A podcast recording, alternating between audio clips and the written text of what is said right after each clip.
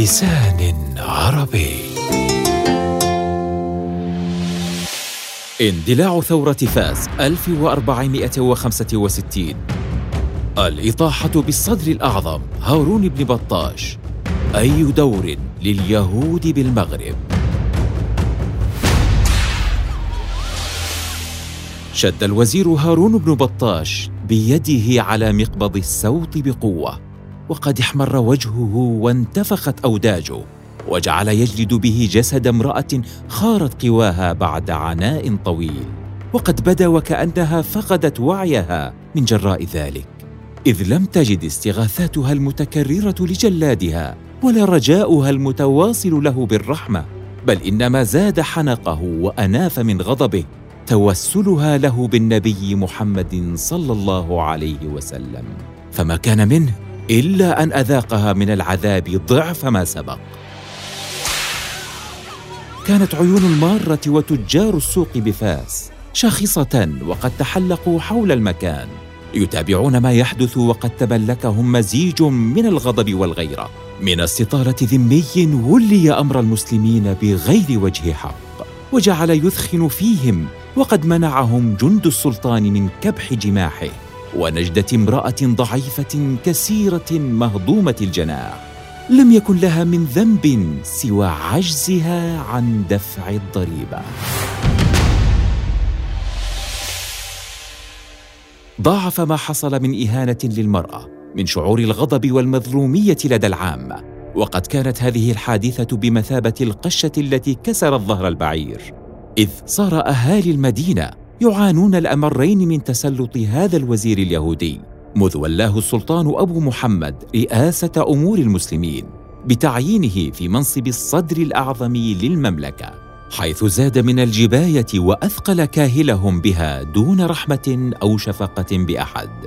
كما اشتد ظلمه بهم أضعاف ما تتحمله استطاعتهم. زد على ذلك حالة الانسجام التي باتت عليها علاقة اليهود بالسلاطين. والتي أظهرتهم في ثوب معاوني السلطان وجلاديه للرعية أكثر مما أظهرتهم جزءا من العامه في نظر كثيرين.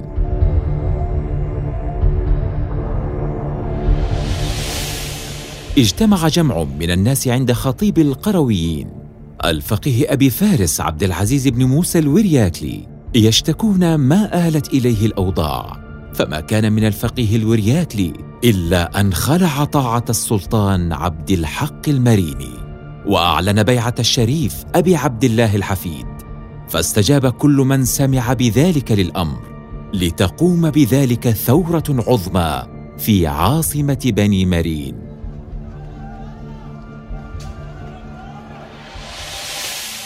وقف السلطان عبد الحق بن عثمان المريني على أعتاب عاصمته. وقد كان ببعض النواحي من مملكته يتردد في الدخول إليها وقد تناهى إلى مسامعه ما حصل بها. فقد عمت الفوضى المدينة وأعلنت العامة عصيانها ونشبت الحرائق في بعض الدور والمحلات التي عرف عن أصحابها تسلطهم على الأهالي فيما صار اليهود في المدينة على رأس المستهدفين بالانتقام. استذكر أبو محمد وقيعته بوزرائه الوطاسيين وقتله لكبير وزرائه يحيى بن يحيى الوطاسي وما حمله من نقمة العامة عليه جراء فعلته تلك على تعيين هارون بن بطاش التاجر اليهودي وذلك رغبة منه في إذلال رعيته والتنكيل بهم. أمر السلطان بإحضار وزيره إليه يستشيره في الدخول إلى فاس. فما كان من ابن بطاش إلا أن دعاه إلى التريث والتحول إلى مكناسة للتجهيز لجيش يدخل به المدينة على مهل ويقضي على الانتفاضة المستعرة فيها. لم ينهي ابن بطاش كلامه حتى تلقفه رمح اخترق صدره فخرج من ظهره. كان السلطان ينظر إلى ما يحدث أمامه وقد تملكته الصدمة فما كان يصحو من صدمته تلك حتى انهال جمع من الرجال حوله على الوزير الصريع بالرماح فأردوه قتيلا.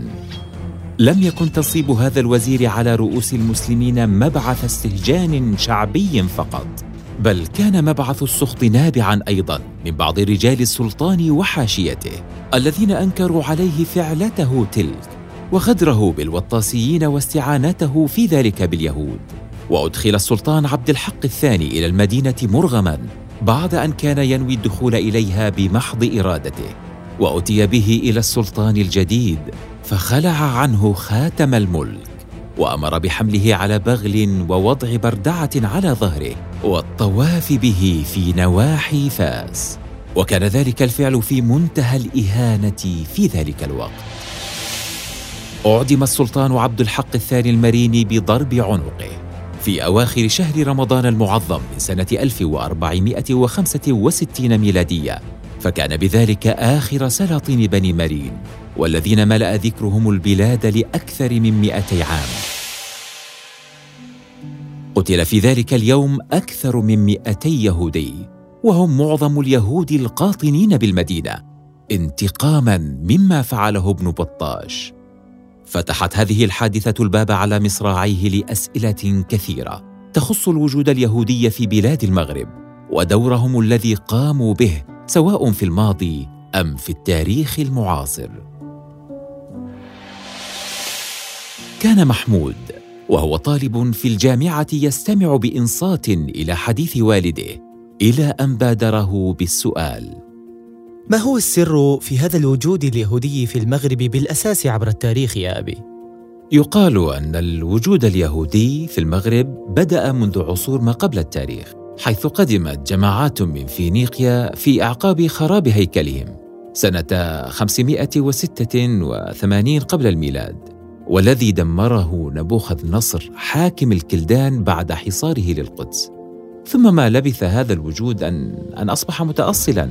خاصة بعد تغلغله في القبائل المغربية واعتناق جماعات وأفراد من الأمازيغ للدين اليهودي ومشاركتهم السكان الأصليين بل زاد هذا الوجود تطورا خاصة مع الهجرات اللاحقة إبان سقوط الأندلس سنة 1492 فما هي العلاقة التي كانت تميز اليهود اجتماعيا مع باقي شرائح المجتمع المغربي؟ هل هي علاقة صدام أم تعايش؟ لا يمكن الجزم صراحة بأنها كانت علاقة تعايش محض دون صدام أو كانت علاقة صدام محض دون تعايش. قد شهد اليهود فترات من الزمن يشملهم قانون الذمي في الشريعة الإسلامية ويدفعون الجزية ويحظون بالحماية والأمن. وقد خص اليهود بفضل هذه الوضعية باستقلال إداري وثقافي. ضمن لهم الحفاظ على خصوصيتهم الثقافية والدينية ومصالحهم الاقتصادية والمالية.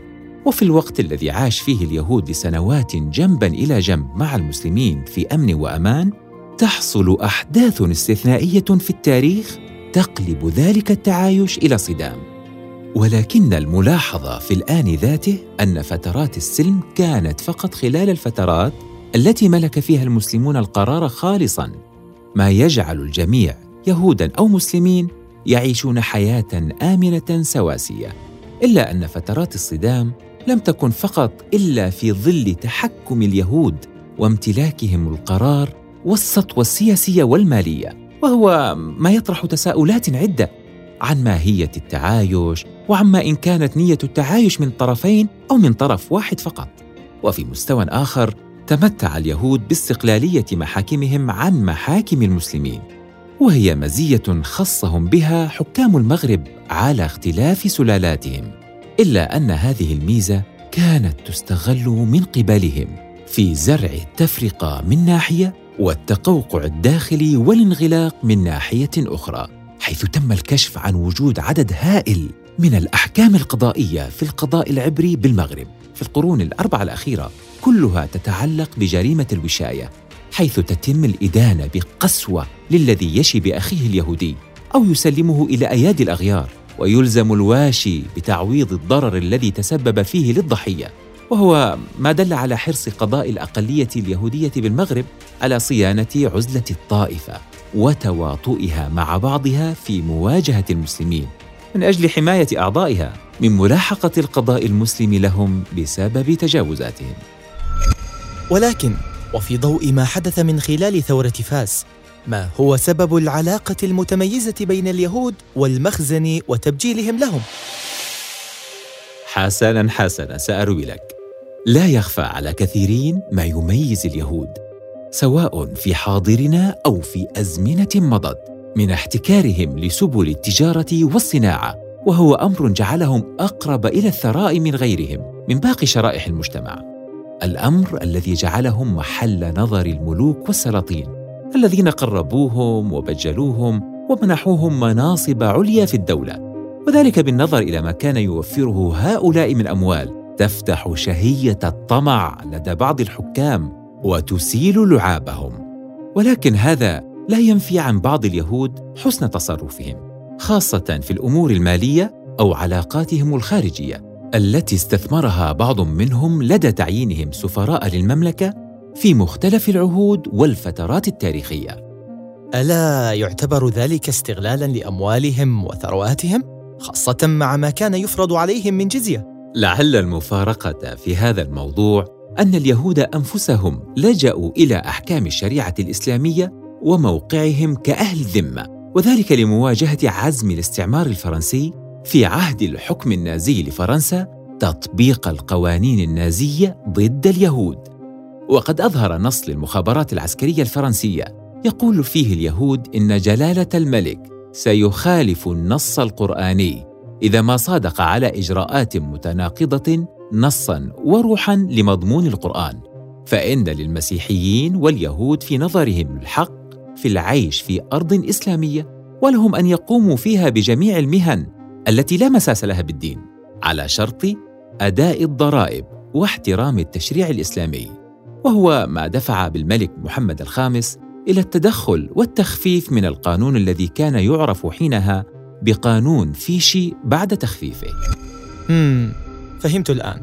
لكن هناك من اتهم اليهود بحبك الدسائس خلال توليهم العديد من المناصب. ما حقيقة ذلك؟ لا لا لا يا, لا يا ولدي، كلها أقوال مرسلة، لا يوجد دليل صريح عن الإدانة.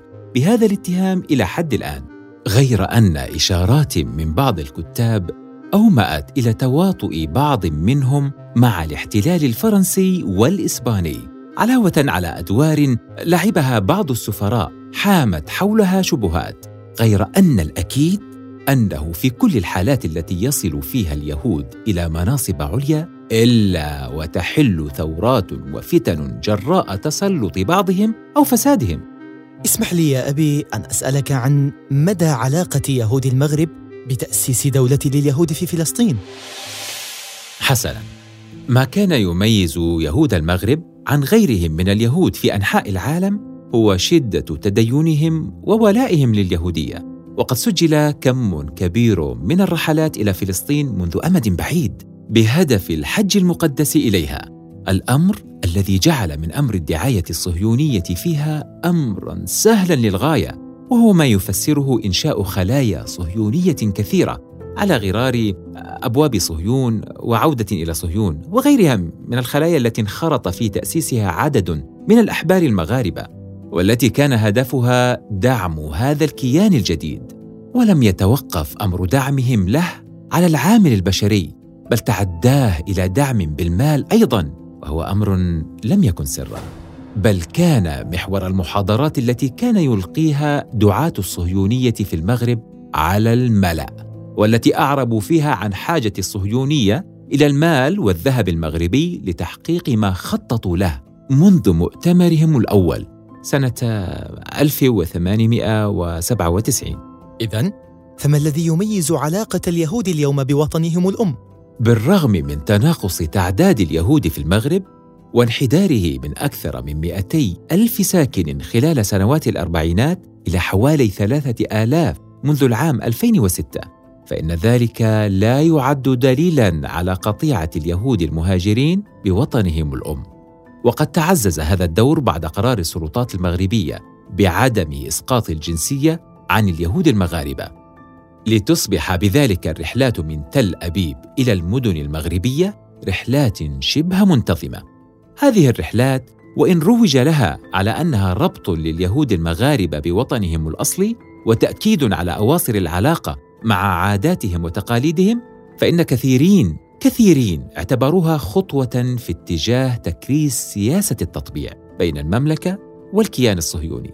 وعلى كل حال فقد ساهم اليهود المغاربة بعلم منهم أو بجهل في أن يسقط معظم المهاجرين منهم في فخ الترويج للدولة الصهيونية وفك العزلة عنها إلا أنه لا يجب نسيان مواقف وطنية لهم تجاه المغرب.